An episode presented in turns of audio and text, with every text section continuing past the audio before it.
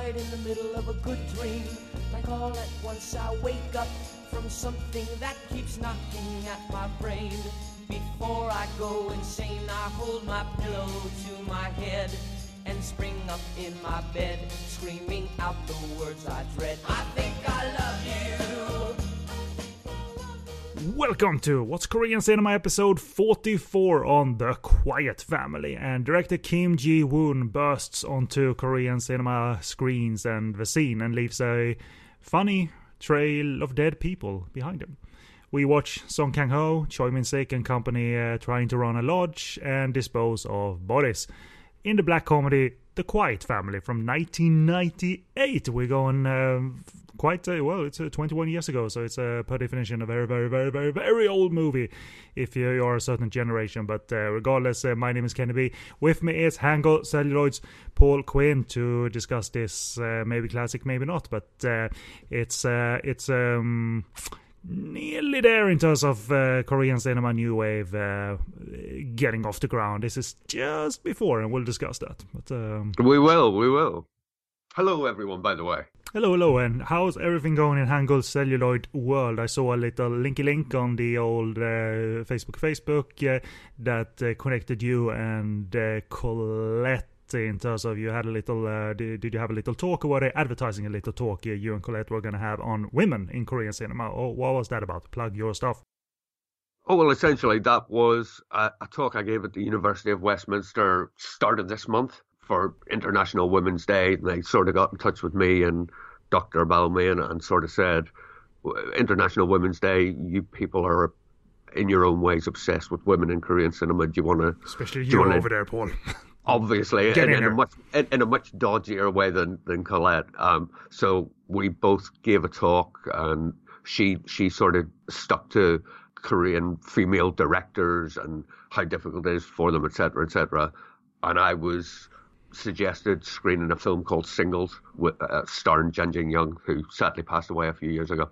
And uh, my talk sort of said where Singles was in terms of depictions of women in Korean cinema and how it changed everything. Uh, blah blah blah blah blah. Yeah, don't sell yourself short, man. I mean, this was uh, like a structured chat and planned chat, and chat. And if I know your obsessive self, then you weren't up there sort of winging it, being Mr. Stand-up comedy. Like uh, this was, uh, I don't know, I don't know if you even script this uh, intensely and uh, practice in front of the mirror. But a talk is a talk, and I'm sure you deliver facts and context, and therefore uh, information was had by all.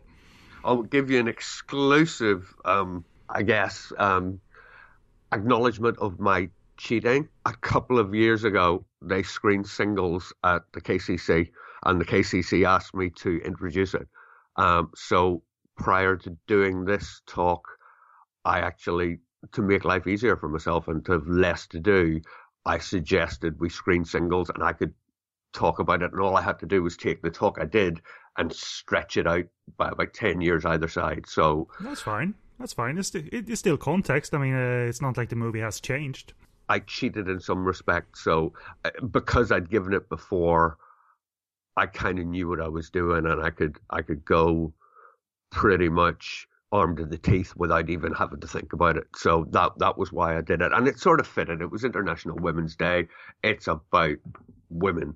So it, it just, it fitted quite well, I think. While we're on the subject of plugging, uh, plug your website and uh, what uh, peop- what can people expect when they go there, and what show what should they turn to first when they arrive at Hangul Celluloid? ladies and gentlemen, as you know, I'm Paul. I run HangulCelluloid.com. It's exclusive to Korean cinema talks, reviews, sort of reviews, essays. I, I go into a fair bit of depth with everything. So my stuff's kind of longer than anybody else's, um, and a load of interviews. So if if you see a film you like, go over and, and, and see what I've said about it, and I may hopefully have have spoken to the director at some stage. So I'd I'd suggest go and have a look at the reviews and then click click through and in any review where I've interviewed the director I'll I'll probably mention it probably unless I forget. Uh, but you know hopefully you'll find something that covers a load of bases. And we mentioned director Kim Ji Woon, and you have interviewed Kim Ji Woon how many times? One or tw- once or twice? Twice. The second interview uh, was stupidly short because they were running really really late. So I got sat down and and within about seven minutes they were going, "Can you wrap it up?" And I just wouldn't leave until I got a, a, a at least a few decent questions. But the first uh, interview I did with him just after I saw The Devil was released in Korea is a, a really long interview, and we talk about the Quiet Family and uh, his career and stuff. So if I was going to choose to look at one of them, I'd look at that because, you know, if I say so myself, it is quite a good interview. And it was the first ever director interview I did. Transcribed on the site, it looks okay, it looks fine. If you actually listen to my audio, I was bricking it. And I sound like Larry the Lamb on the, the recording because I was just scared to death that he was going to go, just get away from me. but there you go. It, it actually went very well. But uh, recordings are burned, or you're, you're, you're planning to do something with them sometime in the future? I, I constantly think about it. I've got them all really well categorized, which is unthinkable for me. I'm, I'm so disorganized normally. And at some point, I probably will. I just haven't. It's the, the sort of text side of it. F- from there have been some people that you interview that are happy for you to have it written out, but they, they specifically don't want their voices used because I, I guess some of them are quite embarrassed that they can't speak fluent English. You know what I mean? It's ludicrous. But rather than having here's a recording of this one and here's a text of this one, I've sort of kept it hopefully consistent. So, but it is in my mind because they're they're all there, and we shall see. I'll probably do nothing about it and just carry on going as we go. But uh, it's hangulcelluloid.com, and uh, all the relevant links to Paul's endeavors will be in, in the uh, show post. Uh, in the meantime, the rest of the contact information goes as follows. This is What's Korean Cinema on the Podcast on Fire network. Our website is podcastonfire.com, where you'll find the archive of this show that deals with a variety of Korean cinema, new and old. Uh, the Quiet Family is still a new movie to me, so when I say new and old, I'm thinking a movie like this and a black and white movie. That's an old, old, old movie. Sometimes we do that uh, mix up. Uh, sometimes we talk of the uber classics of Korean cinema, and sometimes we go a little bit obscure and under the radar, but uh, with uh, the aim of providing context nevertheless.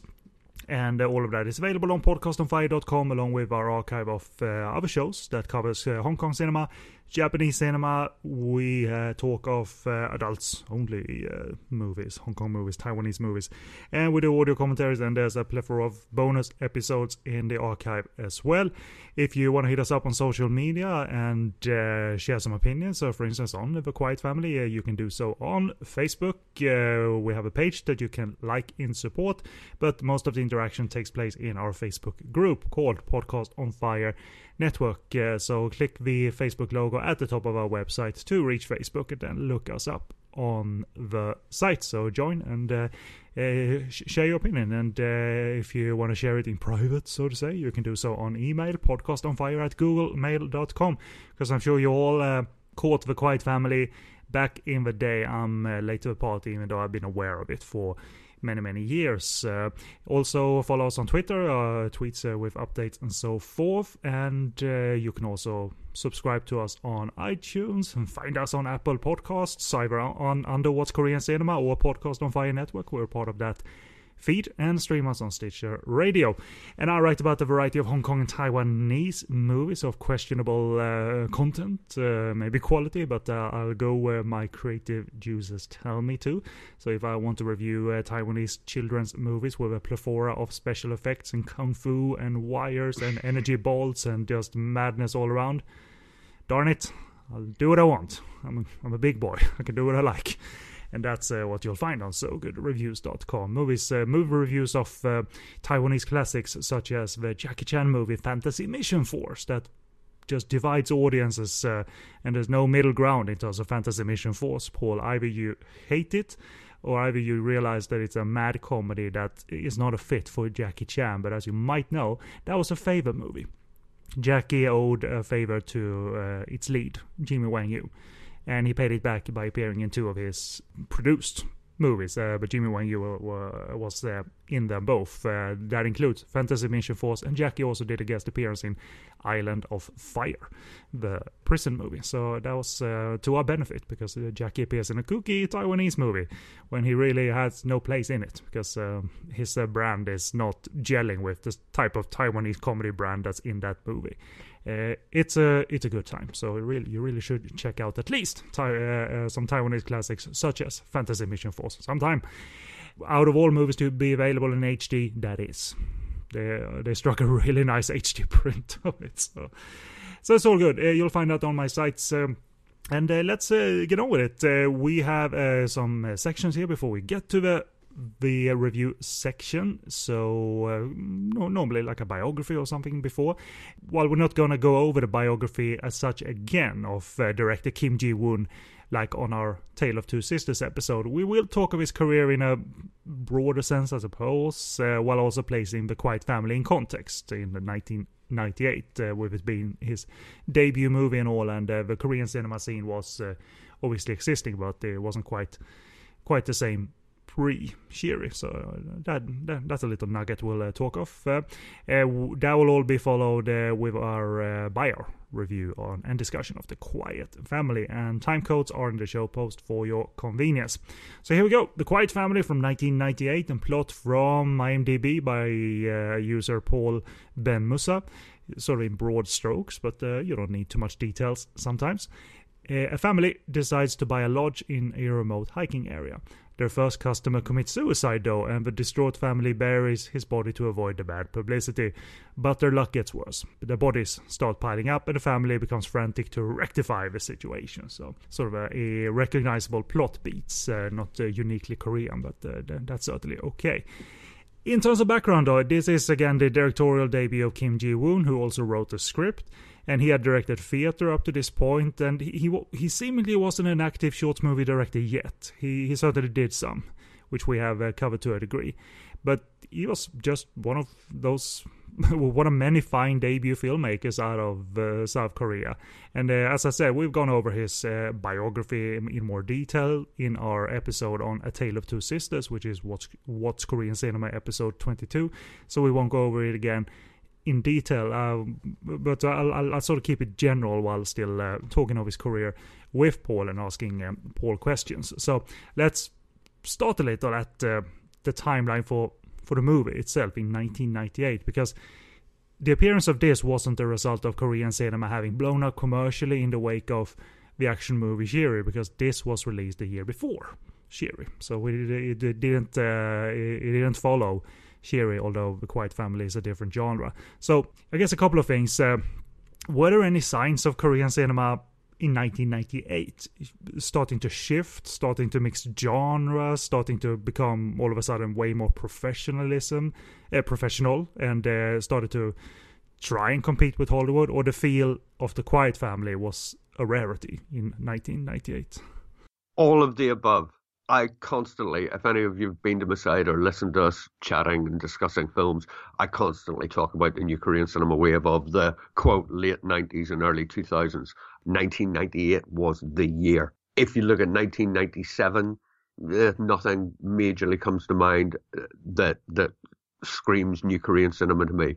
Um, and if you look at 1996, you had films like The Adventures of Mrs. Park, um, which was about a, a woman who, who steps outside, you know, away from marriage to do her own thing. And it was the first Korean cinema film ever made that a wayward woman doing sexual things wasn't punished. Before that, every woman that did anything outside traditional, this, that, and the other, got punished at the end of the film. The Adventures of Mrs. Park was just two years before The Quiet Family, and it feels like old school Korean cinema with the themes of you know, from the golden age of the 60s and 70s right through 1998 was when it all changed. When Kim Ji Woon appeared, you know, when Park Chan Wook started doing his thing. Um, I would say this is the very forefront. And as such, it was both a rarity and not, because if you take the year as a whole, it was absolutely huge in terms of classic, what are now known as classic new Korean cinema films, you know, the things that define it. But in terms of when Kim Ji Woon released or got the Quiet Family released, you know, it was a rarity. It was new. It was a big shift. So essentially, both of the the yes either ors that you give are right. I suppose um, you know you you wonder why 1998 isn't singled out more and why, why all eyes are on Shiri, but I guess that's uh, because of how commercially Shiri broke through and what genre it slotted itself into. But but then that gave way to so many varied genres and expressions anyway. So it wasn't like yeah, Korean cinema was littered with Shiri in a bad way or anything. So I mean, the funny thing is, Shiri, as you as you rightly say, is heralded as, oh look, everything's exploded. It's been the cause of everything. But if you look at 1997, you know the two biggest Korean films of that year were Whispering Corridors, which is one of the really famous high school horror things that had Memento Mori and w- Wishing Stairs, you know, schoolgirl horror. And you had Christmas in August by Hur Jin Ho. Melodrama galore, but again, you know, it was taking things. Melodrama was a huge thing, as we'll talk about, leading up to that for numerous political reasons. But it, it took it to a different place. It it just did it so understatedly, so beautifully that it, it, it too, even though it was in the same sort of theme, it rewrote Korean cinema. So everything was changing and it all started changing in 1998. It's a huge year. And yes, Shiri did explode everything. But when you look back and look at Christmas in August, Whispering Corridors, A Quiet Family, you know, it's like a here's here's the list of films that you need to see to understand new Korean cinema. So this this year is it. This is the start. And also because I, I was around the, the forums and I, I sort of lived the hype by name only. I, I the, the, these titles were being flung about the place. I was aware of probably every title that was big, but I didn't pursue many movies. But uh, my my point is, people, you know, when I became aware of the 1999 output and onwards they were also looking back. And they were allowed to look back because distribution totally. was secured for the Whispering Corridors and the Quiet Family and Christmas in August. So it wasn't like this was the obscure year that everyone uh, discovered in 2015. Well, exactly. And, you know, I, I mean, I, as a an extra point on that, yes, everybody cites Shiri as the big thing, and it was. But if you were asking me about new Korean cinema, I would say 1998 was more important than Shiri doing what Shiri did because the films that were released that year are archetypal. They're huge. They're far more important to new Korean cinema than Shiri was. You know, Shiri did what it did. It's nowhere near as good a film as any of these. Uh, uh, regardless, though, because uh, you know the Quiet Family might have the reputation it does have, and it's quite a beloved movie, and people talk of it in the same breath as uh, well. If we're going to cite movies by Kim Ji Woon, we won't exclude it alongside Tale of Two Sisters, I Saw the Devil, and so forth. Uh, but after all was said and done, you know, if we look back at that year and how and when it came out, how did it do locally in terms of box office? Uh, were audiences responding to to the black comedy of it all? It did okay as I said, the two biggest films that year were Whispering Corridors and a, a, romantic melodrama about a gang leader and a doctor who fall in love called A Promise, which is not, it's sort of been left by the wayside since. The Quiet Family had 343,946 tickets sold. So it did okay, but it wasn't anywhere near the top 10 and neither, it has to be said, was Christmas in August, which, you know, they're both hugely classic now. They're both pivotal, but they did okay. They they had decent amounts of of things, but nowhere near a million submissions, which is closer to what Whispering Corridors and the like had. So average, average. It, it for a, a first time director, he did okay. Mm, these are things I'm interested in because it, has a handful of faces, the Quiet Family, that are mainstays and veterans of Korean cinema. Uh, now. You know, um, some of them had been at it for a while, so some of these felt like young careers, but uh, obviously we have uh, much uh, younger versions of uh, now familiar faces. Uh, Song Kang Ho, actor Song Kang Ho is here. Choi Min Sik is here. Even uh, Jung Jae Young turns up in a little role here, looking uh, mm-hmm. looking like he's uh, auditioning for the Joker or something because he's he's got a particular smile on uh, that just screamed that, that just screamed to me. Just put him in like a, a Batman universe, and he would fit well, that. Yeah, I don't know. Totally. Having having said that, if you were taking his his other half as he does to the hotel, you'd have a smile on your face as well. But anyway, right on. Uh, all of them are here. Uh, so regardless, did any of these cast members or the elder cast members have any commercial pull, or or who who who do we turn to in terms of who would the audience show up for if they wanted to see the Quiet Family? I mean, the the funny thing is, if if you were to guess You know, you've got Song Kang Ho, you've got Choi, Choi Min Sik, and and you think, oh, they're the they're big hitters, they're big hitters, but it's they're so young in this that it can't be them. So so be... young, you just want to squeeze uh, Song Kang Ho's face. Look at you, you look well, so young. If if you want to, you keep that to yourself. Um, I wouldn't fuck with Choi Min Sik though. He still looks dangerous to me. So yeah, he always looked always looked dangerous, even as a you know a, an uncle. You would almost assume that the older members of the cast, like Park In Hwan, who plays the, the oldest, the, the patriarchal figure, or Na Moon Hee, who plays his wife, you would think that they're bound to be the big hitters. They're bound to have been of the time, and they really weren't. Park In Hwan had only done three, maybe four films before The Quiet Family, and Na Moon Hee, The Quiet Family was her first film. And I mean, she's gone on to huge, huge stardom in sort of mother roles. But if you look at the age of her in this, she is. She's mother age. It's a, it's a late starter.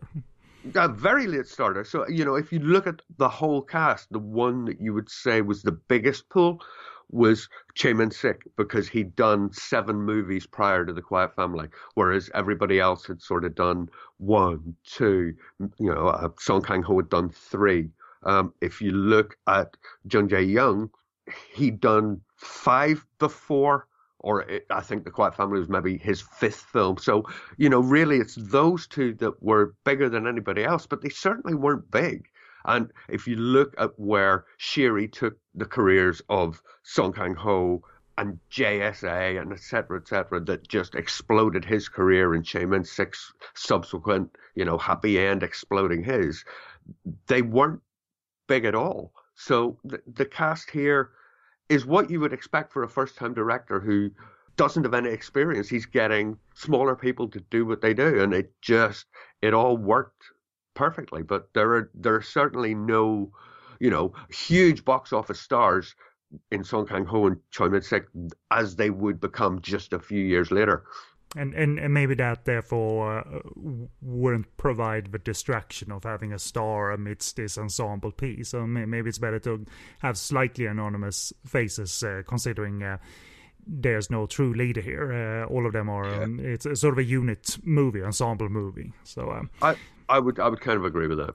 So, uh, as I said, instead of rehashing the biography from the uh, episode on A Tale of Two Sisters, where we discussed Kim Ji Woon's uh, filmography up to a certain point, I, I wanted to sort of get your take on how you know on, the trajectory of the filmmaker how he grew commercially in korea. So for instance across his next few films such as uh, the foul king which is about a bank clerk who becomes a pro wrestler a tale of two sisters which is a horror film horror drama a bittersweet life that's violent gangster stuff uh, if you simplify it uh, you know was the versatility within these films like good for Kim's voice, and that prevented him from being slotted into one specific category as director because it's a black comedy here with the debut. The Foul King, I assume, is funny, maybe dramatic at points. Tale of Two Sisters is pretty much horror, and uh, Bittersweet Life is stylish gangster stuff. So was that good for him to just dip his toe into all kinds of things? It's it's a really really interesting trajectory if you look at his career. I mean, originally, as we said, The Quiet Family was Kim Ji-woon's first film. He'd never directed a film before. He'd never, you know, he didn't do any shorts, as we've mentioned. The rumor goes, uh, and this is according to Kim, whether whether he's just, you know, said it to give lore to his career or if it really is true, I don't know. But he said he crashed his car and once he crashed his car, he needed money to get a new car or to get to get it fixed. So he entered two scripts to two competitions. One premiere, which is a sort of a it, it's a you know you all know premiere over internationally, but it was also a, a film magazine in Korea, and the other was Cine 21, which is I suppose the archetypal Korean Korean review site. The Quiet Family was what he submitted to Cine 21, it was the one that was accepted, and Myung Films that that made the film just went, "Do what you want. We we love this concept." And they took a big risk because he'd never he'd never been on a film set before. So once he did that, and it had the success that it did, you know, average though it was, he got to go ahead to make The Foul King, which really, you know, pushed Song Kang Ho's, Ho's career through the roof and made the film very successful. Um, can, can I just ask you a bit, a bit, briefly about the Foul King? I'm just going by gut feeling because I haven't seen it. I obviously know the image of uh, him in the wrestling mask and all of that. Is that mixing comedy and heartfelt stuff? Is it going for that sort of mixture, being broad and then taking things down to earth and uh, all of that stuff? Yes, and it's also very, very funny. I mean, it's about a a bank teller who who essentially wouldn't say Buddha goose, and he, you know, he's getting trampled left, right, and center by everybody he comes into contact with. So he decides he's going to try and take up wrestling to get a bit of backbone, really. And he goes, he goes and he finds. I, I mentioned singles earlier, which stars Jin Jin Young, um, who sadly passed away from stomach cancer uh, when she was only 35 years old. But she is in the Foul King as the gym instructor. So you've got this mild mannered little man going to this feisty female who, you know, beats him up quite a lot and teaches him how to be a man and how to become an individual. So it, it's very, you know, little man on the minority of everything. It's just a almost a a rights movie, not coming of age, but you know, in terms of getting your life where needs to be. It's just very, very funny, and it just it just fitted with the whole male female switch thing. So if we move forward uh, a little bit, I mean, certainly you found out, uh, at least in um, as you familiarized yourself with Korean cinema, how his trajectory grew from The Foul King and then leading into the even bigger movies. I mean, certainly there was an international profile growing here, you know, uh, connected to the name Kim Ji Woon, you know, and the popularity of Korean films was increasing anyway. And horror would mean distribution in, in the West, so therefore A Tale of Two Sisters got exposure. But, uh, you know, I, I, I, keep harping on about the fact that, well, how, you know, how can you describe his voice when he does so many things, and is that a good thing? Because after Tale of Two Sisters, for instance, you, you know, uh, for fast forwarding, you got Bright Light and the Western uh, in, in style for the good, the bad, and the weird, which blew up really well internationally. And then he you know switches back to action and then violence and horror all in one reportedly with I Saw the Devil. So I mean at least on paper it sounds like he goes from big to small or even big to even personal. So I suppose that's compelling, but the, like, like is is it even easy to say like what are distinguishing features of his trajectory when it's so varied? You know what I mean? Like because uh, it seems so unpredictable what he's going. He's not going for the obvious things and growing towards the obvious things, you know. You can blame Korean cinema for that as well. It, it shaped what he did. When he did The Quiet Family, it was fairly successful, as we said. The Foul King was even more successful. And once that had done, Kim was only getting offered comedy. Will you direct this comedy? We've got a script. Will you direct this comedy? Will you write a, a comedy and direct it? And he just didn't want to do it. He'd done two comedies. Okay, admittedly, one's a comedy horror, and the other's you know much more offbeat relationship comedy. But he just he he wasn't having it. He didn't want to get typecast. He didn't want to be seen as oh I'm going to be doing comedies for the rest of my life. So he chose to do a short film called Memories for a really famous new Korean cinema anthology called Three. I, am I'm sure I, have a funny feeling you've seen it actually. Well, uh, well, well, well. To be fair, we should also say it features uh, a short movie from Thailand and a short movie from Hong Kong. So it was a Pan Asia, totally. uh, Pan Asia, uh, yeah, yeah. Uh, co-production kind of thing. But you know, in terms of what he'd done with the Quiet Family, if you look at it, it's it's beautiful enough, but it's very what you would expect a normal film to be, as is The Foul King. It's even, you know, smaller in terms of the way it looks. And because he was getting offered comedies from this, that, and the other, he decided to go completely the other side and make an utterly beautiful visual short that was a horror. And Memories was hugely well received. And if you look at his work after that, whether you're talking about the good, the bad, the weird, whether you're talking about all, you know, I saw the devil, whatever, you look at all his films and he has an eye for beauty. And that eye for beauty stands out far more after memories than it did before. So memories really shaped what he became. And rather than a director taking, you know, themes and constant like like Kim Ki Young forever with his his despicable women, Kim Ji Woon took different completely different themes, completely different genres, and just jump from one to the other with the the linking factor actually being the beauty. And you could say Park Chan-wook did that as well, and he probably gets more credit for it because his films are gorgeous. But Kim Ji Woon's the same thing. So memories and the fact that he wasn't getting offered what he wanted changed his outlook on the way he made films and the sort of films that he wanted to make. So look at it as visual with a story rather than a film with visuals. Was there any other short movie that he did that sort of uh, blew you away and added to that voice? I remember, didn't he uh, participate in one of those short movie projects that also involved Park Chan Wook and Kim Ji Woon made um, a romantic short of sorts? He did indeed. Um, it's it's a the the name of it actually escapes me, but um, did it one of those two? Did did, did something called a day or one day or something? One day.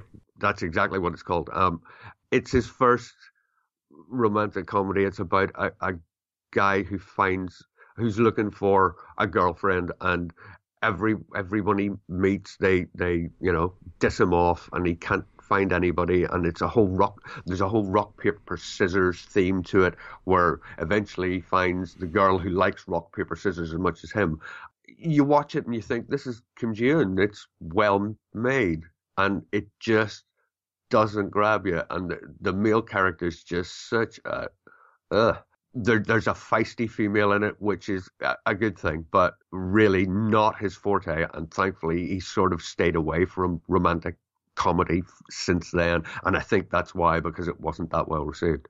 Yeah, I remember he, uh, either that or some other projects he was involved in involved uh, a, a, was a tech company behind it, so it might have been shot on a phone or featured uh, a certain tech or what have you. So he, yeah, he, yeah. he was certainly involved in that even in passing conversation, uh, uh, and that's the way Paul likes it to stay. We've mentioned that uh, Kim Ji Woon had his uh, Hollywood adventure in the form of uh, making the Arnold Schwarzenegger movie The Last Stand, mm. and that was not to your liking personally, and that's certainly fine. I've heard people like it, some people don't, and it sort of disappeared after that. So it's not this uh, epically spoken of action movie or anything. Based on your note, it didn't feel like much of Kim's identity was uh, even in there, and uh, it it felt like none of his identity was in there from my point of view. Um, I just my biggest problem with it was uh, the the culmination. It was just so predictable and unoriginal. It didn't it didn't do him justice. Um, it does have to say be said if any of you are listening from the UK, um, I think it's E4 on Freeview TV. The Last Stand shown on average once a fortnight. got to make our money back somehow by screening it and screening it. you know, so even though it didn't do anything for me, I've probably seen it as many times as I've seen all his other films, you know, because it's just never ending on the TV and you just think, well, it's Kim Ji and I'll just watch it again. Yeah, yeah, you tell yourself that, Paul. But at least I can say it wasn't a didn't like it from a first watch and never went back to it. I, I, I didn't like it particularly on 300 watches. But there you go. It, it's just not Kim Ji Woon. It's just not him. I mean, uh, the identity of directors were did you know disappearing in Hollywood movies. That that would happen to Hong Kong directors too, and uh, even when actors were brought over to Hollywood to do international work. And uh, but but you know something is shifting. I think in uh, you know in 2018 and 2019 with streaming platforms being being so widely available and also uh, even if something is done for TV, it ends up on streaming platforms. And if we talk a little bit about Park Chan Wook is was doing last year and is going to continue to do, uh, he did an acclaimed TV series last year for uh, for one of the English TV channels, I believe. Yeah, for the for the BBC, yeah, uh, called Little Drummer Girl, and it was uh, in English. Uh, starred um, Alexander Skarsgård, um, Michael Shannon, and I forget the lady's name in it. Uh, but it was nice to see they weren't just shoving him into something standardized and connected to genre and they're like your hot name will bring you over and give you all the freedom in the world that's me and you can have a horror movie hurrah for you that's all we're gonna give you but here it seemed like uh, they gave him both a TV series to work uh, work off of and you know six episodes or whatever. But I'm coming to the question: Is that a more sensible option for distinctive creators from Korea or whatever they're from to give them material and more room to move on TV, and hence also as a side effect of this or a good side effect, they can also get exposure on the streaming platform. So, you know, sh- showing Park Chan Wook into TV land is not uh, uh, sort of um, demoting him or anything, right? I totally agree, and I, I think it is the way to go. I think a lot uh, uh the streamer, you know, streamer platforms, whether whether it's Amazon Prime or Netflix, whatever, getting more and more into Korean stuff because there's a bigger awareness has really snowballed. And I mean, in the years since, you know, since Park Chan did Stoker and since Kim Ji Woon did The Last Stand, since Bong Joon Ho did Snowpiercer, things have changed where it seems these streaming platforms are happier uh, and the like, and even television companies are, are happier and more content to say, well, this Korean thing's big, let's give them a lee- leeway. Whereas back in the day, dragging them all over to the States to do their individual films, I don't think any of them got as much control as they would be given now if it, it was repeating. Because it's just that the whole streaming thing, the, the availability has really, really pushed Korean cinema once again to the forefront or, or equally with everything else. And I think it's a hugely positive thing. But in terms of Park Chan getting offered television, yeah, why not give them television? They're directors. They they they know how to direct. And if if you look at the Little Drummer Girl, it's so Park Chan it's it's unbelievable. Even though it's in English, even though it's set in, in Europe, you know, it's him, it's him, it's him. And I don't think he would have been able to do that had it been at the time when he did Stoker even. Yeah, and that's even though it was made for TV, it ends up on various streaming platforms, and, and the, the exposure gets uh, automated that way. And uh, but but as you say, they give them control, they give them uh, uh options and freedom, and uh, a little bit more expensive um, palette to work work from. And uh, I, I just added it to my list I, because I, I've heard of it. It's a big, big hyped thing. But uh, even though I'm interested in, in your opinion, ultimately I'll, I'll, decide what I watch. I'm going to ask this regardless. Uh, Kingdom. The zombie, uh, the zombie TV series that uh, yes. was either picked up for Netflix or made for Netflix. It, it was made. It was made with Netflix. Um, it, it's a it's a Netflix production and uh, Korean TV series. Uh, I don't know how many episodes uh, it's uh, been. Uh, if they're gonna go, if they went for a twenty plus episode arc, regardless. Um, seeing it yourself, any good or not, or is it just same old zombie stuff? Kingdom is phenomenal. It's a period zombie horror thing, right? Period zombie horror thing, and I'm not going to say anything else about the story. I challenge anyone to watch the first episode and not immediately go to watch the second episode five minutes later. The first season has all is all that's been released. There, I think they're either in the middle of filming the second season or they're close to finishing. I'm not. I'm not sure. I think it, it's still in production or has started production. But the the first season only has six episodes. So you've if right, you've got Netflix, you've no excuse. You can watch it all in a day.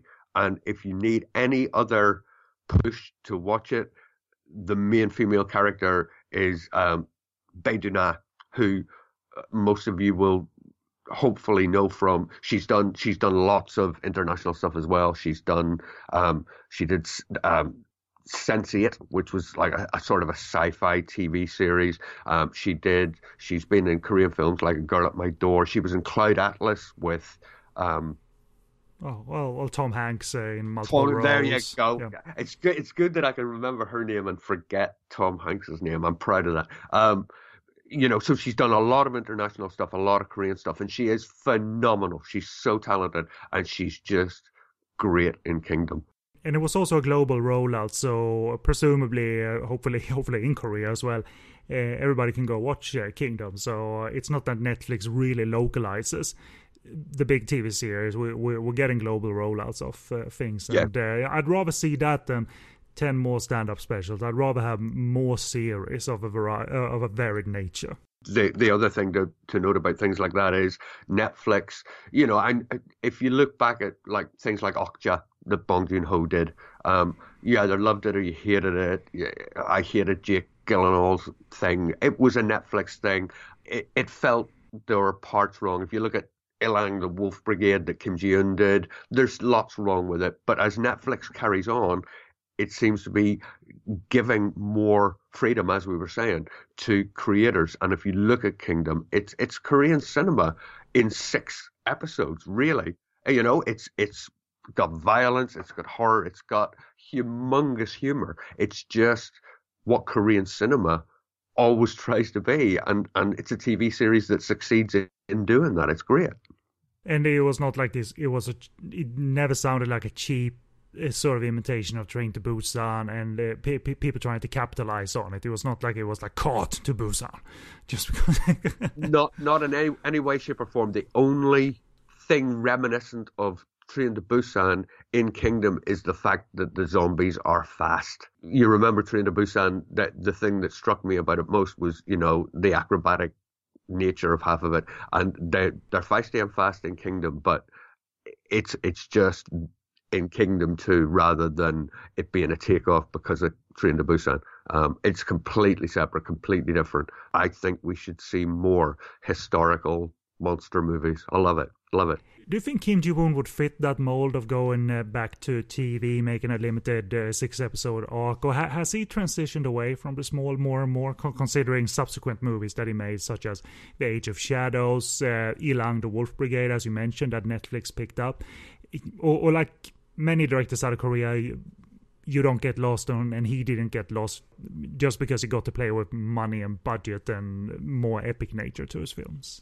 Yeah, you know, I, I think Kim Ji Woon, you know, he has done shorts and whatever, but if you look at Park Chan Wook uh, through his career, you know, he's done a few big, big things, and then he's gone and done a tiny little thing, or he's done a short here and there.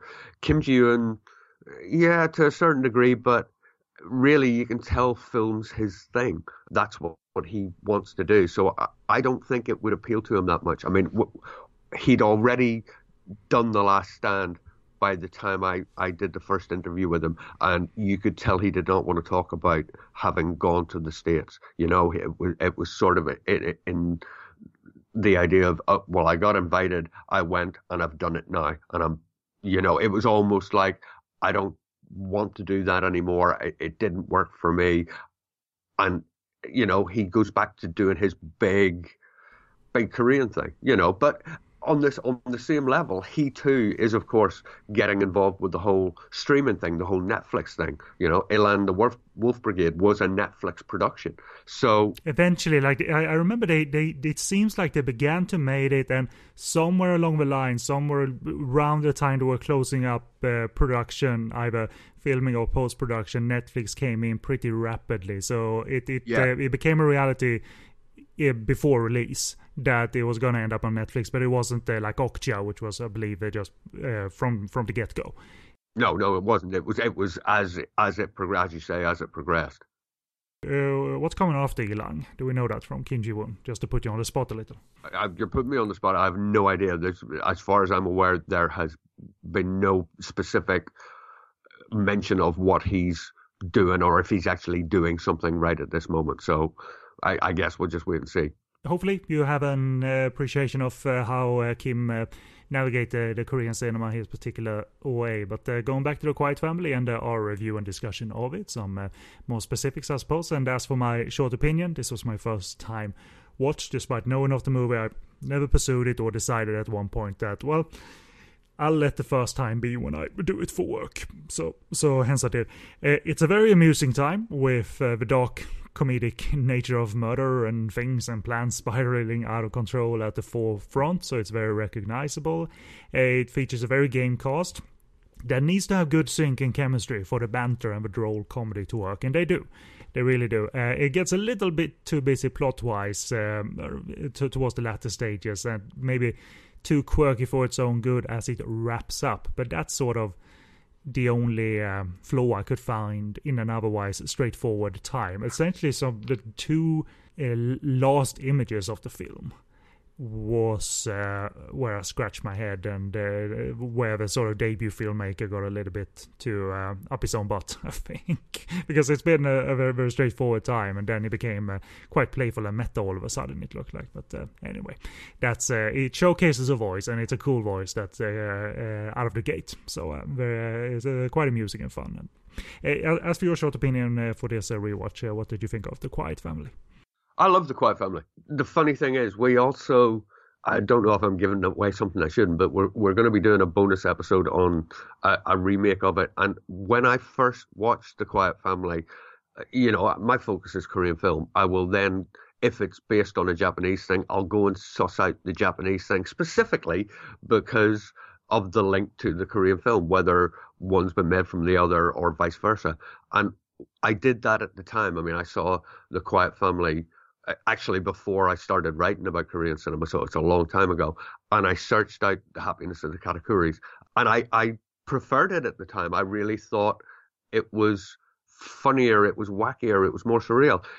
In getting ready for this, I rewatched both, and I've changed my opinion completely. I absolutely prefer The Quiet Family because it's got tone, because it's got quite understated humor, but more than that, because it is massively Korean when you when you look at it. You know, back in the day, there were a lot of things I missed in terms of what it says about Korea, but the, the film is hugely political and it says an awful lot about Korean culture and Korean cinema.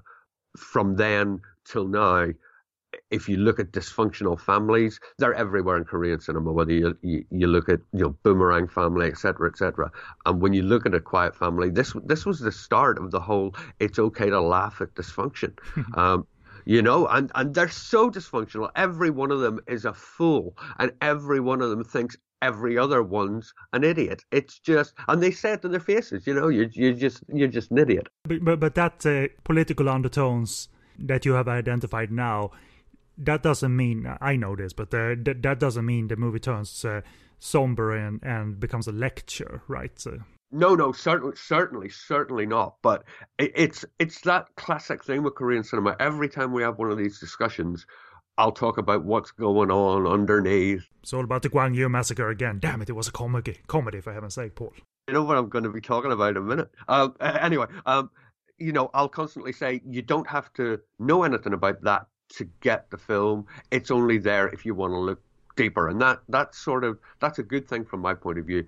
And when I watched The Quiet Family way back when, and I didn't know as much about Korean politics, etc., I saw it as a, a wacky, you know, funny film about a family that everything they do goes horribly wrong and it just gets constantly worse and worse. And that is Korean cinema as well. If you look at A Hard Day or even going back to the new Korean cinema wave of films like Just Do It, this dysfunctional family, they decide they'll do insurance fraud or this, that, and the other, and everything they do just collapses round their ears and it all falls apart. And it's just that's that's a Koreanness to it. But what you don't realize is that Kim Ji Woon was really, really demonstrative in his hatred of the the dictatorial re- regime of Park Chung Hee, um, who was the father of you know impeached President Park, who was who was impeached a, a, couple of years ago or last year.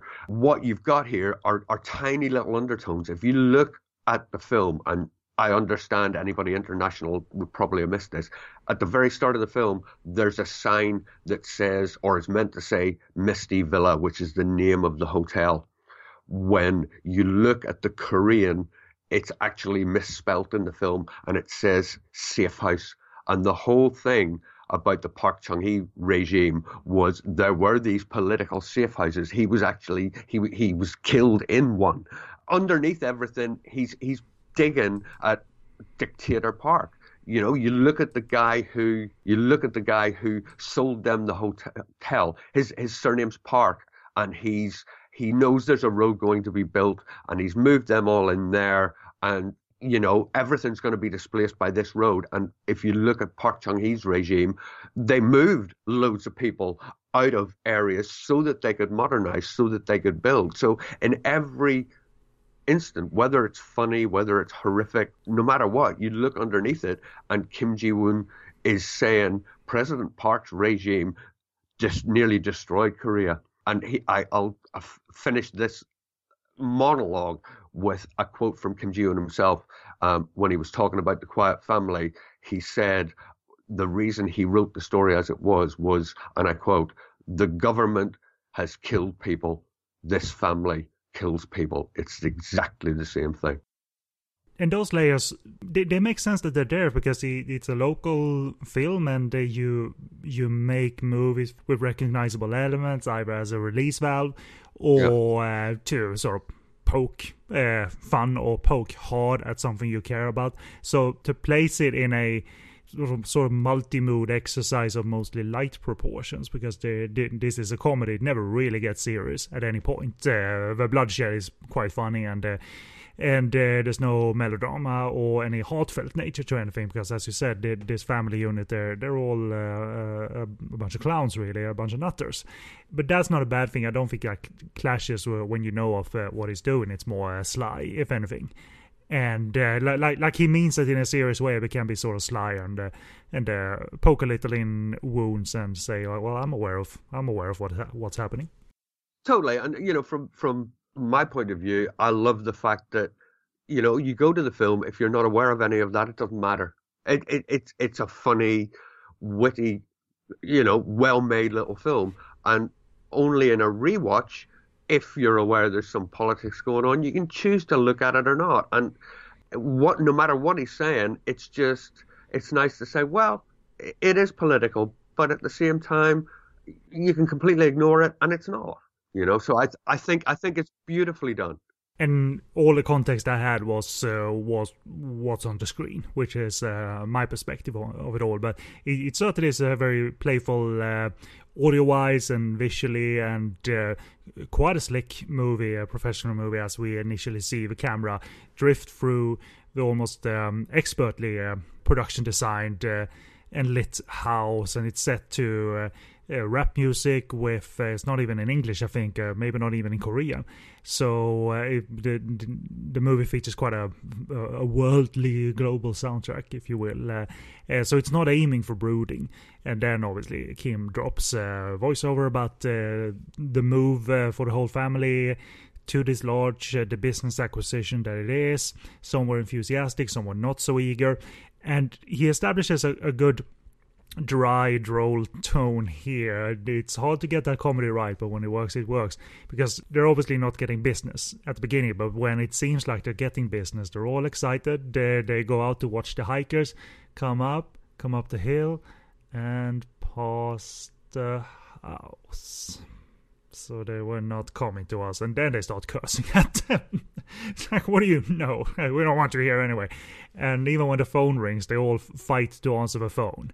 So it's that clownish unit, you know, just uh, almost juggling the phone in the air. I'll get it. No, I'll get it. I'll get it. So it's it's comedic desperation. Uh, you you would assume that they're they're uh, you know they're in debt by this point. So uh, they uh, they need to drum up some uh, some business. But they are messed up family. If uh, maybe if I maybe I misunderstood this, but at one point they, they're sort of happily playing strangulation games with each other. Yep. Chairman, Chairman Sick being the one behind strangulation when you consider the, the the later stuff we did with I saw the devil and whatever. You just think there it's coming it's coming. Warm up baby.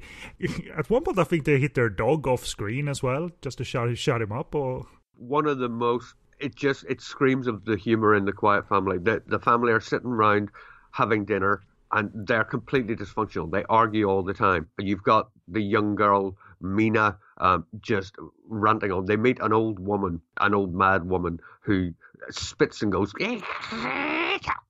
and you've got little Mina sitting at the, ta- the dinner table, and all she keeps going is and trying to get it right. They're they're they're recapping it at dinner, which is so uh, disgusting that they're they're recapping how the phlegm sounded essentially. Yeah, totally totally. Uh, uh, but you know, they're, they're doing that. They're completely dysfunctional all the time. But they're sitting there having dinner. The older man, the, the father, is so frustrated that they're not getting any guests. They're not making any money. He just quietly sets his chopsticks down, gets up, walks over off screen, and you just hear him kicking the dog, and the dog going, ah! and then he walks back into screen, sits back down, and starts eating again. It's just which is wholly unacceptable because I'm a dog guy, but it's so out of left field funny because totally. it's uh, you know you you got all the actors. Uh, gathered here and everybody needs to work off each other you know um, he, you know he needs to capture that and make that look professional of course and he does you know shooting anything across tables is a is a, is a boring endeavor as many movie directors uh, would say but but the, the, the movie really screams professionalism because the, the the camera is active the interiors are quite nicely expansive it's drenched in colors here and there and uh, so it's it's not this static comedic time or anything. Uh, yeah. uh, but but it's not overly stylized either. It's not anxious out of the gate. Like I'm only gonna make one movie, so I'm just gonna go nuts. Nope, no, not really. He uh, he's uh, reeled in, and uh, it seems to me he's trying to honor the fact that well, I've I've worked to make this cast gel off screen in rehearsal and all of that. So I need to uh, honor that and make that uh, appear on uh, on screen, and uh, there are various level of mad and, uh, and, and nutty as they turn on each other. They're, they're quickly to turn on each other, whether they're old or young, and uh, they're, they're, all operating on the same sort of nutty frequency, which is important yeah. to then translate through the actors. Uh, because no, no one is slightly more sane uh, to me. They're all equally in tune, you know. Totally, they're they're all as mad as each other. I love the fact that father and mother at one point just standing behind the counter and she says something about one of the other members of the family being a little bit strange and the father just turns around and goes yeah you want to talk about strange? Mina and that's the young girl. She's going to grow up to be one weird girl and it's just it's just perfection. It's just gorgeous that they're just happy to say you know my daughter she's she's not quite quite right really.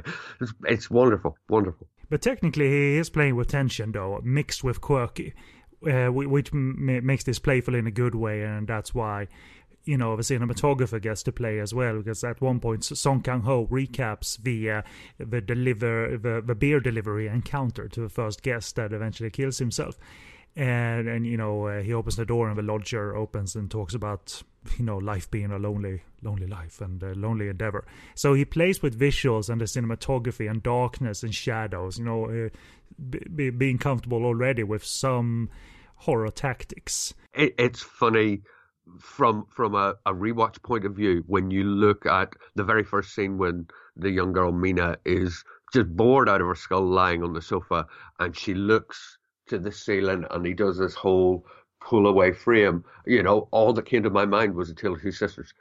When you go down the corridor of the the hotel dark and moody with sort of wallpaper. Again, it just screamed the visuals in of Two Sisters. And you can almost see him before he's even got the concept of making a tale of two sisters, he's already getting used to things that will become part of his, his trademarks. I think it's beautifully realized, you know. And and you know even the slow camera moves through the corridors and uh, re- really those details matter. Other details that matter is the fact that uh, when they discover the the body, the the trigger for the scene is Song Kang Ho slipping in blood, which he does beautifully because mm-hmm. it, it's not a massive sort of like slow motion pratfall because that was a comedy moment. No, but it's sort of like whoop. And you know, you can just imagine him falling on his ass really, really hard, and those details matter. And you know, yeah. obviously the visual of the guest having fashioned the key into a weapon uh, well, uh, uh, an implement for, for suicide. Is we, we we never see him do it, but you can just imagine that wasn't easy to perform on yourself. Um, and and and here the black comedy, sort of the expected black comedy that you sort of recognize from other movies, whether they're completely the same or completely not the same. I kept thinking for some reason because it's made at the same time, sort of, of the um, uh, movie Very Bad Things, the American movie Very Bad Things. Uh, it's it's way different than I think even darker. uh, the Christian Slater movie and uh, uh, the the killer hooker in Vegas, and then uh, that's just the beginning of it. But but yeah, I, I appreciated the, the, the stylish showcases that that almost felt sometimes random just because Kim wanted to play, but it fits. At one point, the father lights a, a cigarette in close up, and you see the cogs in his head uh, starting to move. How he's going to take charge, how to solve this situation because it's escalating. Obviously, uh, we won't reveal all the killings, of course, but. Um, there are further deaths that are out of their hand. People come and they kill themselves. It's like, God damn it, it's happening again. It's almost that uh, aura of the film, like, oh, let's get on with it. Where's the shovel? You know, we gotta do it again. So, uh, but but but the escalation is um, is fun. It it works with the tan in tandem with the score. At one point, they they sort of need to make it. Um, it's part of the labor that now running this uh, lodge. And I don't think it's ever a problem that we never really found out find out anything about the family.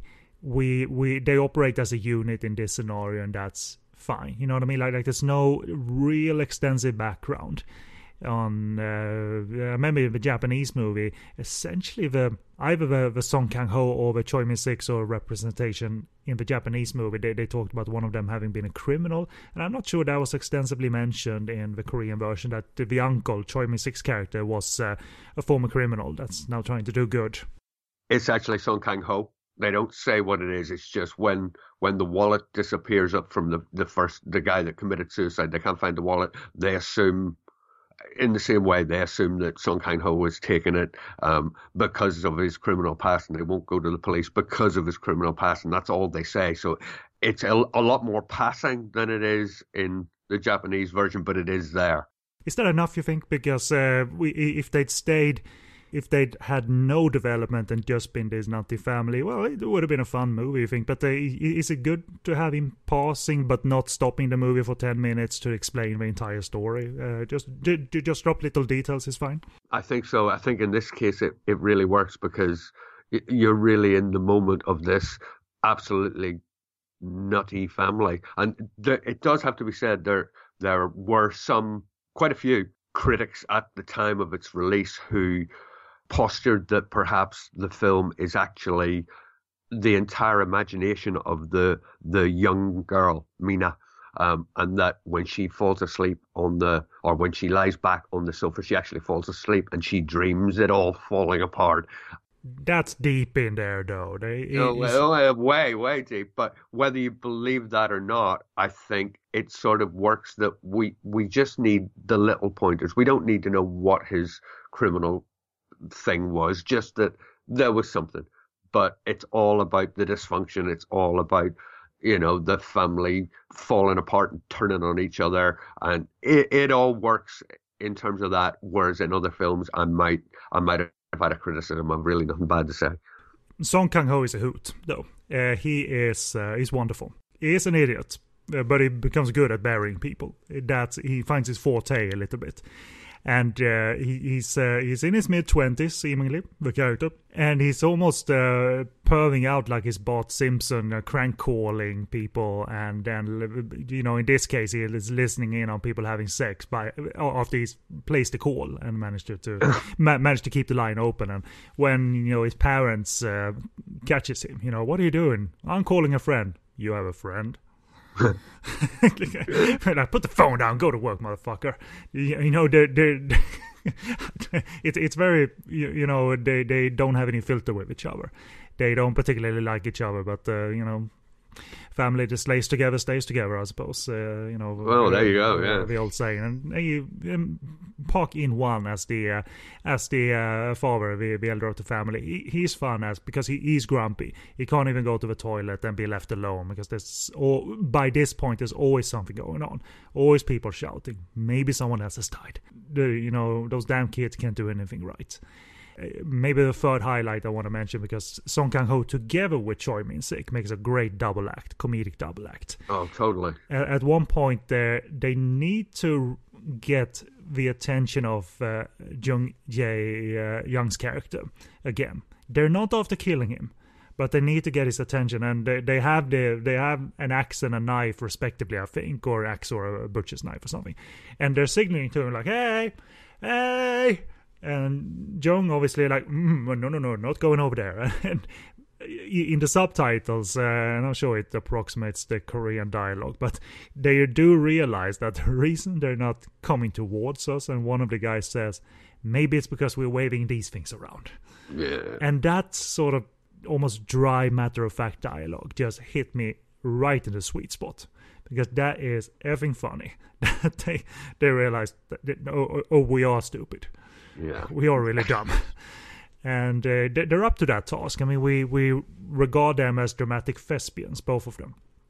But they are, at least in the case of this, and I'm sure they've done comedies galore since then. But uh, here in the early careers, they're they're more than up to the task of uh, getting the comedic tone uh, right, uh, like you read about. So it has been more ob- obvious in the early careers of these two, Song Kang Ho and Choi Min Sik, and they never really went back to extensive comedies. If you look at Song Kang Ho, um, he'd done, I think, three films before this. He'd done Hong Sang Soo's The Day a Pig Fell into the Well, which is which is serious. He'd done Green Fish, which is gangster comedy. He does a good show in it, but nowhere nowhere near as effective as he was in the Quiet Family, even though Green Fish is quite possibly a, a better film. He did number three, which is another sort of thing.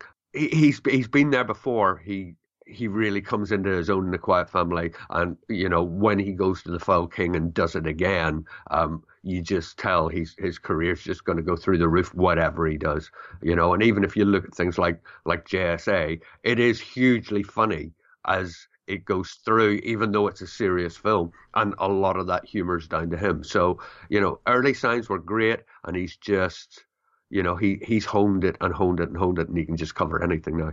Um, same with Choi Min Sik. Doesn't seem destined for comedy, but when he's sort of stripped down and is not at least psychotic, that he, he can he can feel more like uh, he looks very regular, and therefore the comedy can come out of that a little bit. Totally, totally. I think I think he's just you know he'd done seven films before, so he he was kind of a name, and I think he just he'd already honed his talent that he could do whatever he needed to do. Going back a little bit to the technical nature of the film, it really kind of looks like a technician or a good team of technicians uh, are behind this because everything needs clarity and sharpness in movements. You know, when it comes to the camera works, work, uh, the story beats, the character banter, but nothing is really sterile and dull. It really feels like um, an alive frame and, and also fun frame. So I'm sure Kim Ji Woon wasn't this dullard making this. You know, it must have been a fun. You know, he had his political criticism, his, his social commentary, but I, I, I can't for the life of me think that he's a, a completely uh, icy character making a comedy. You know. No, I mean, I, as a person, he's actually very funny. So you know that's bound to show through no matter what he's trying to say underneath. It it really is it's just him out to make a horror comedy. And it does have to be said that the quiet family was korea's first ever merging of horror and comedy. Not not even through the years uh, through all the decades they never really attempted to merge it. No well i mean if you look if you look at sort of uh, through the the golden age it was all it, they did horrors or they did melodrama. Once once the seventies sort of hit and all the censorship came in, they they couldn't really do much of anything apart from melodrama. And uh, at the end of the eighties, whenever censorship sort of came to an end, at that point, you know, they were still still heading in melodrama territory, really more than anything else. So you know, Kim Ji Woon doing this was you know, really quite something. I mean, I mean, it's more of a full-on experience. Like uh, you have sections in uh, Kim Ki Young's Killer Butterfly. There are distinctly horror, distinctly comedy, but it's yeah. like one of five, six different sections that are widely different from each other. So it's not like a unified horror comedy in the case of Killer Butterfly. Yeah, totally. And and this is a sort of unified. It is decided on what kind of genre it's going to be through and through. So uh, I suppose that makes.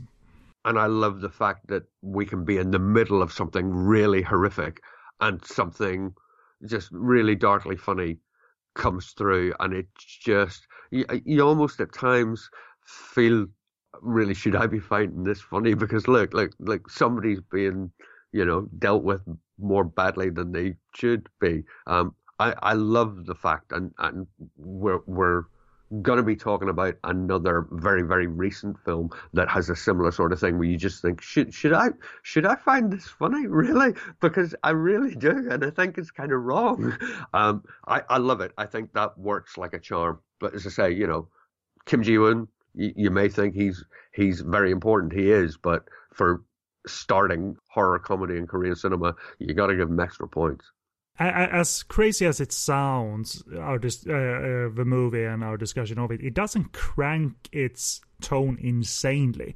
It has a sort of constantly amusing tone. Sometimes it spikes, but it, kept, it keeps like a tone that hovers over the movie. So it's not wild uh, all the time, and that's a a, a neat balance, I think, uh, because it it allows itself to therefore smoothly play with horror atmosphere, then slide it a little bit back into comedy without turning it into a spoof or anything. Um, you know, it, it, it earns having, uh, you know, the clock strike 12 in one scene and then having the door, you know, smash cut to the door coming open and the, uh, the thunderstorm is going, going off in the background and it's, mm. it fits the tone. It doesn't deviate too much. And, uh, you know, who doesn't like a good old clock strikes 12 and uh, you know horror starts at 12 and they, they make it a plot yeah. point in the latter half of the movie what's going to happen mm. at 12 it's not uh, about any ghosts or anything. They're, they're expecting someone.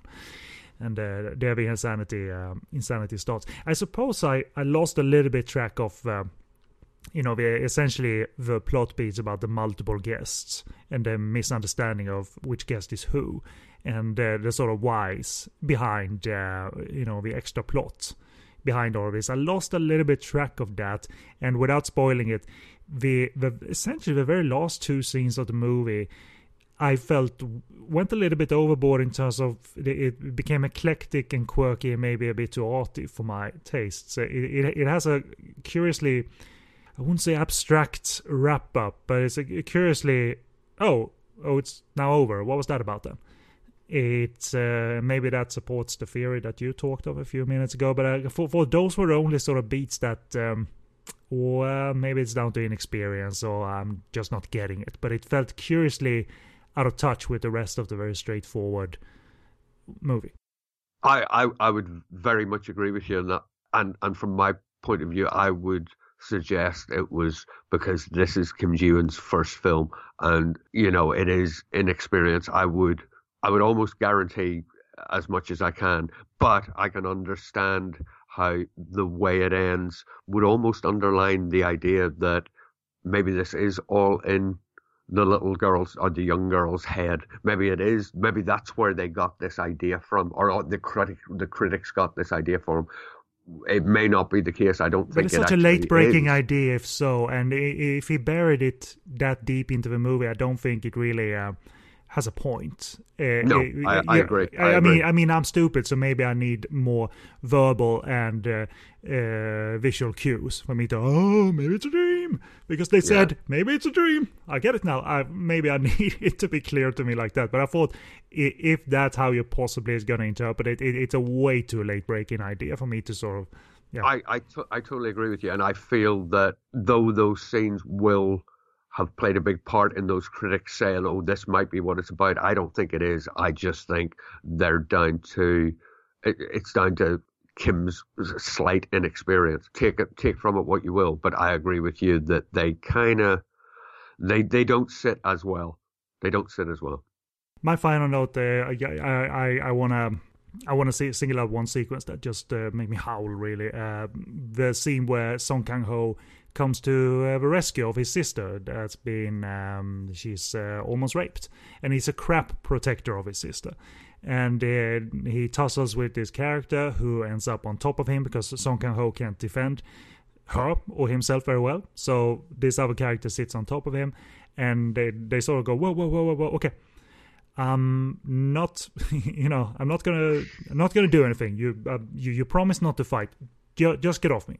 You promise not to fight get off me then. But you made a promise. Get the fuck off me, man. You, you know they get so they get that sort of back and forth, back and forth, back and forth, but then that ends with uh, uh, a wonderful sort of sight gag when it all goes wrong. You know, not everybody ends up um, whole after this sequence, if you will, because uh, we're at the point in the movie where everything can go wrong at any time, and indeed it does uh, in this case. Uh, that was my favorite sequence. Uh, so I'll conclude my notes there. Uh, very fun, very amusing, and uh, sharp for a uh, debut work with some slight, slight, slight flaws towards the very end, but quite a quite a suitable introduction to a director, I think. And go from it, it, It's okay to start from the beginning because there's quality from the beginning and a really quality almost all throughout uh, the filmography, depending on uh, the viewer you are. But uh, the stuff leading up to Tale of Two Sisters is pretty neat, actually. So this first phase is, comes recommended, and now I have to pursue the Foul King, I suppose. You need to see it. You need to see it. I just uh, he he he doesn't wrestle akin to you know WWE wrestling where he, he just has an outfit on and he plays he plays a character. He's uh, wrestling in the maybe in the in the Mexican tradition or maybe it's a Korean wrestling tradition where he has a full face mask on. Yeah, I mean, I, I, a very minor side point. Um, it is essentially Korean wrestling. Um, at the time the Foul King was made, wrestling was a huge hugely popular sport in Korea, and uh, I, I, think that's that's why uh, the wrestling idea was used because they knew audiences would jump at it. Um, so it's it's it's all based on Korea, regardless of what it links to, you know, from other pe- other countries' knowledge of, of wrestling, what have you. So I'll I have concluded my notes. Anything else you want to say uh, in terms of highlights or any particular wrap up you want to make of your of your notes on the Quiet Family? The whole thing for the quiet family for me is the beauty of the dysfunction. And if you're a fan of korean cinema you know about familial dis- dysfunction that just jaw drop, drop, droppingly funny. The quiet family it's a debut film but he succeeds wholly with it. Um, the other things are the tiny little throwaway moments you know the the older sister Misu singing late at night every night. And when she, she finally decides she fancies someone, she changes the lyrics of the song to say, I want to know what love is because I'm already 17. and, and then, and then when she gets, you know, when she gets the come on that she's been asking for, she suddenly, you know, in the, the Korean sort of way, suddenly decides, no, no, that's not, no, no, no, get off, get off. It's those beautifully little throwaway funny moments that that make the film as strong as it is. And as for availability of the Quiet Family, you can get it fairly easily. There's a UK released DVD by Tai Seng that it's available not uh, new but uh, second hand. It's a little bit pricey, but not terribly high price to anything. Uh, Korean import, on the other hand, uh, goes for reasonable prices. You can still uh, get a, a, version of uh, one of the DVD releases from back in the day. And it's also available to stream on Amazon Prime Video on the US site uh, side of things. And uh, that streaming option uh, features a nice looking version in either superb standard definition or decent uh, high definition. Really nicely colorful clean prints. I don't know if uh, that's exactly a replication of the dvd version but if so the dvd version is really really high standard because the this movie needed to have you know needed to pop uh, here and there because of the interiors or so wonderfully realized and all of that. And this version on Amazon Prime uh, certainly did. The version I have is the Tai version, which was a, a DVD company that preceded um, a company called Terracotta Films in the UK. Um, and they did a load of good stuff. They released Christmas in August as well, you know, Addicted, etc., etc. And the the quality of the DVD print on that Tai Seng DVD is is exceptional. You know, you just look at it and think that is gorgeous, absolutely gorgeous. So even if you can only get hold of the DVD rather than stream, it's worth doing because it's a beautiful, beautiful piece. Well, we have two things to announce here. I mean, there's no easy lead in into the actual next episode of What's Korean Cinema that where you can neatly explain what we're gonna discuss. But we're gonna we're gonna discuss a movie called Alice in Earnestland not Alice in Wonderland, but Alice in Earnestland. And I find it hard to put into words what exactly we're going to discuss, other than the fact that I laughed when I shouldn't have, I think. And uh, that made me feel shamelessly good about myself for some reason. Mm-hmm. Violence, depression, death, and sadness, and deafness, and yet it's all pretty funny. So it's a 2015 movie Paul has selected for us uh, that uh, might not be on many people's radar. Certainly wasn't on my radar. And uh, we'll uh, be back that next What's Korean episode, What's Korean Cinema episode to, to discuss Alice in Earnestland. But we are sort of not done because as a supplement to this episode. Right now, you can go to podcastonfire.com and listen to a special website exclusive bonus episode where me and Paul review the Japanese movie Happiness of the Katakuris from director Takashi Miike. It's a uh, sometimes faithful, sometimes very loose remake of The Quiet Family. Uh, that's a musical and also features uh, grotesque stop motion animation segments. because, what the fuck, Japan, as they say. Go on. yeah.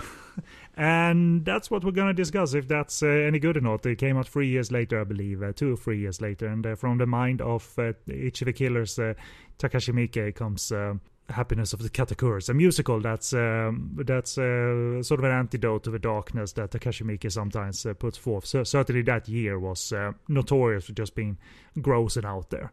And Happiness of the Katakuris is less of that. But we'll we'll um, uh, we'll uh, cordially invite you to attend the special website bonus uh, episode that you can only hear on podcastonfire.com on fire.com on Happiness of the Katakuris. That's us for this uh, episode on the Quiet Family, and we look back on Kim Ji Woon his ongoing career because he's uh, not done, and uh, we'll see what happens with um, if he participates in any limited TV events for the streaming platforms, or if it's Park Chan Wook who's going to continue to lead the way in terms of that. Because at the time of recording, Park Chan Wook is I don't know if he had any title, but the the, the sort of news bit was that uh, he was going to team up with uh, the writer of the uh, Western horror movie Bone Tomahawk for uh, like an Amazon Prime uh, original, mm. I believe.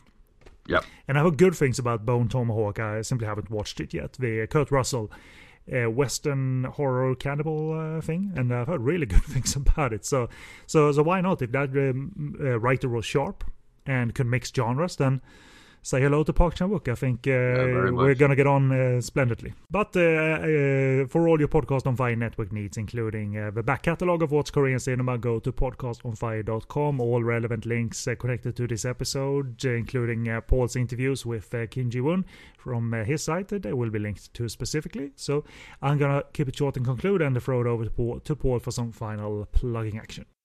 Right, guys, I have been and will continue to be Paul from hangulcelluloid.com. Um, you can find me on Facebook at facebook.com slash hangulcelluloid. I'm on Twitter at, at hangulcelluloid.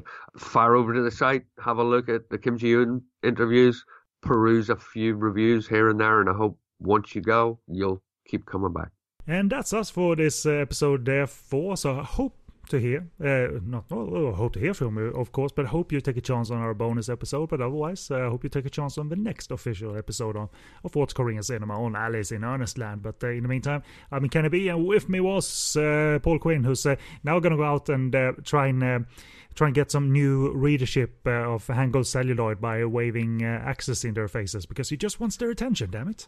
That's that's a great idea. Thanks for that. Yeah, cheers, guys and then later on maybe they ran away because of oh right. So that's the sort of level of humor we're dealing with. Well i think it i think it would work for me. Right on. Well uh, that's us out so uh, thank you everybody and goodbye goodbye goodbye.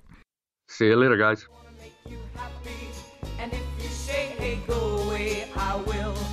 But I think better still, I'd better stay around and love you